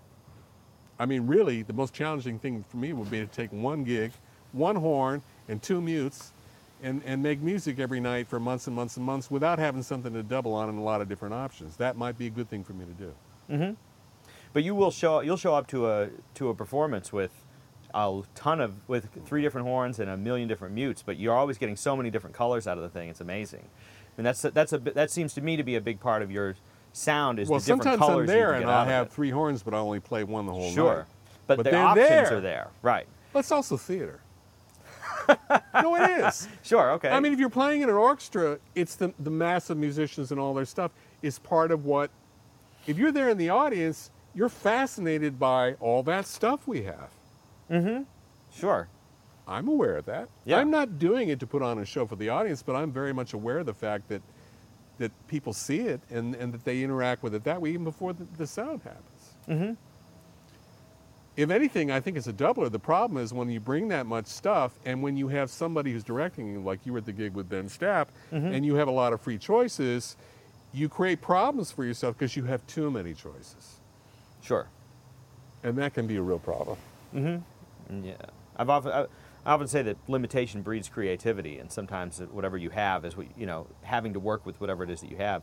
But at the same time, it, it seems as though you want those creative options, because if something comes to your head and you need a clay flower pot as a mute on hand. I learned about that from Rex Stewart. If you ever meet Boy, read Boy Meets Horn, because Rex was a great writer, as great as he was a player. He was oh, a really? wonderful writer. Oh, I'll definitely oh, check it yeah. out. Oh, yeah. There's a lot. Go look up his writing, because it's not just his autobiography. Uh-huh. But he talked about the pre-standardized mute days, and there was a guy in Harlem that he talked about who played really, really loud. So he picked up these, he had like a flower pot, and he put it in. And so at one point when I was living in Connecticut thinking, I read this, it made an impression on me. I never liked the plunger. but something about the shape of this thing. It's about three, four inches long, terracotta clay. It's got a hole in the nose of it, so there's no intonation problem. Mm-hmm. And I put surgical rubber around it, and I was able to do all that plunger stuff that everybody else does. It had more throat to it. Mm-hmm. Sure. So if you look at that that, that plunger that Kenny Raskin is uh, is it Rampton is crazy about, he's talking about a deeper plunger. There's a whole nerd thing about depth of plunger and throat sound and stuff like that. Mm-hmm. For me, that was with a flower pot. Now, understand, I understood that it was theater. Before I had my derbies, I had a chamber pot lined with cord because I liked fanning. Uh-huh. And then I got into derbies, and now I have enough derbies to kit out a whole section. You know? Sure. Because when I finally get my band in the trumpet section, because with the, with the with the pocket brass band that I was recording, Knuckleball, mm-hmm. three cornets, tuba, and drums, the plan where I might limp my way into doing larger ensemble would be double Knuckleball. Mm-hmm. Who best to direct and write for than a bunch of brass players? So even if I'm raggedy with, raggedy with orchestration, I should be able to do something with a room full of trumpet players, right? Sure. So double Knuckleball might be, would it be ten trumpets? Uh, I don't know about that. I might bring in the trombones. That's a lot of, yeah, that's a lot of, yeah, sure. And do we keep one drummer or do we have two drummers? Hmm. So I...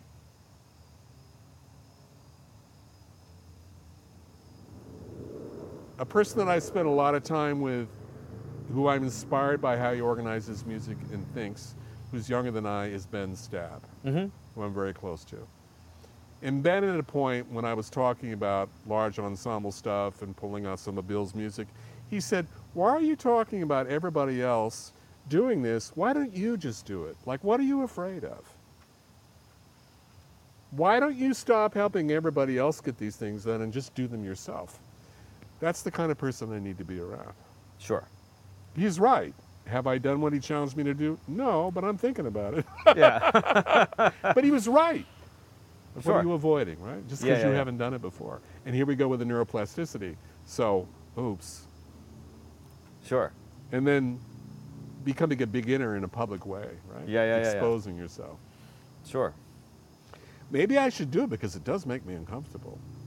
So maybe that should be the indicator of what I should be doing. I think that's a great indicator, honestly. If I'm feeling like, oh, oh shit, then I should be going towards the oh shit movements. And I mean, when I was a student, it was easy because I had Bill Dixon and I could be sure my ass would get kicked. Sure. Between the trumpet and my teacher, my ass was getting kicked all the damn time. But how do you find that later on? Who does that for you? Sure. How do you do it for yourself? Mm-hmm. That's the question. That is the question. That might be the process. That brings us full circle in there terms of go. the way that the way that Bill Dixon was teaching and the, the process of the organization and the people that you're going to be around. It may all be part of the process. Listen, man, we brought him back from Victoria, Bill. He was a week away from dying. He put everything that he had into that concert. He wasn't eating up there hardly at all. He was in terrible shape. We weren't sure if he'd even make it back. We got back, I walked him into the house, and he wanted to, he told me to take my horn out and he wanted to show me something on the instrument. That's amazing. I mean, this cat went out with his boots on, man. Sure. So this is another one of these examples where you just don't ever really stop. Yeah. You know. That's great. Uh, so I, I had a really good example. That's amazing. And he dressed well, too. Sure. Yeah, that counts for a lot. And had style. So. Yeah, great. All right, well, Stephen, I think that was uh, that was great, man. We we covered a lot of ground. I really yeah, appreciate it. I don't know it. how you're going to edit something like that, man, but, no. or who's going to listen to it, but there it That's is. Amazing. Yeah, amazing. Free range, man. That's what it's about. Yeah. That's what it's about. Well, uh, this is a lot of fun. This is really interesting. I appreciate it. Wow, that was a fascinating conversation, wasn't it, gang? Uh, big thanks to Stephen Haynes for inviting me over and talking to me about his world and music. Hopefully, I get a chance to. Man, I had so many more questions to ask him. I had, a, I, I did, I did a whole list of different things I'd like to ask him, and we got into so many different subjects that I didn't get a chance. So, hopefully, we'll get a chance once someday in the future to uh, get back together again, and I can, I can, we can cover even more ground. There's so much to talk about. Uh, now, there's not a lot of gigs coming up. No gigs coming up. So, if you want to, if you want to follow Stephen Haynes, see what he's doing next, uh, you can find him at shilkemusic.com slash Stephen dash Haynes. That's H A Y N E S. Uh, you can also find his recent recordings, Pomegranate and Theories of Colors, as well as his work with Tyshawn Sori. Uh, you can find some a lot of that music on firehouse twelve records dot bandcamp dot com. Uh, once again, it's Firehouse twelve. You can find uh, Stephen's recordings there. If you search for him, you'll find him. But be sure to check out his recordings because it's really amazing music. And uh, if you get a chance to see him live, be sure to find him in uh, right around the New York the tri-state area and uh, New England. He's around all the time playing in various different contexts. You can also find his own series um, at the Firehouse twelve and other places around the New Haven area. All right, thanks again for listening, gang, and check us out next week. We've got an interview with Allegra Levy, whose new album, Lose My Number, The Music of John McNeil, has just been released on Steeplechase Records. And uh, if you want to support the show, tell your friends, follow us on SoundCloud at soundcloud.com slash Jazztopia Podcast. You can find us on all the platforms. And we've got a new Patreon, so if you want to support the show, send us a little bread. We would really appreciate it. All right, thanks again. Everybody have a great week. See ya.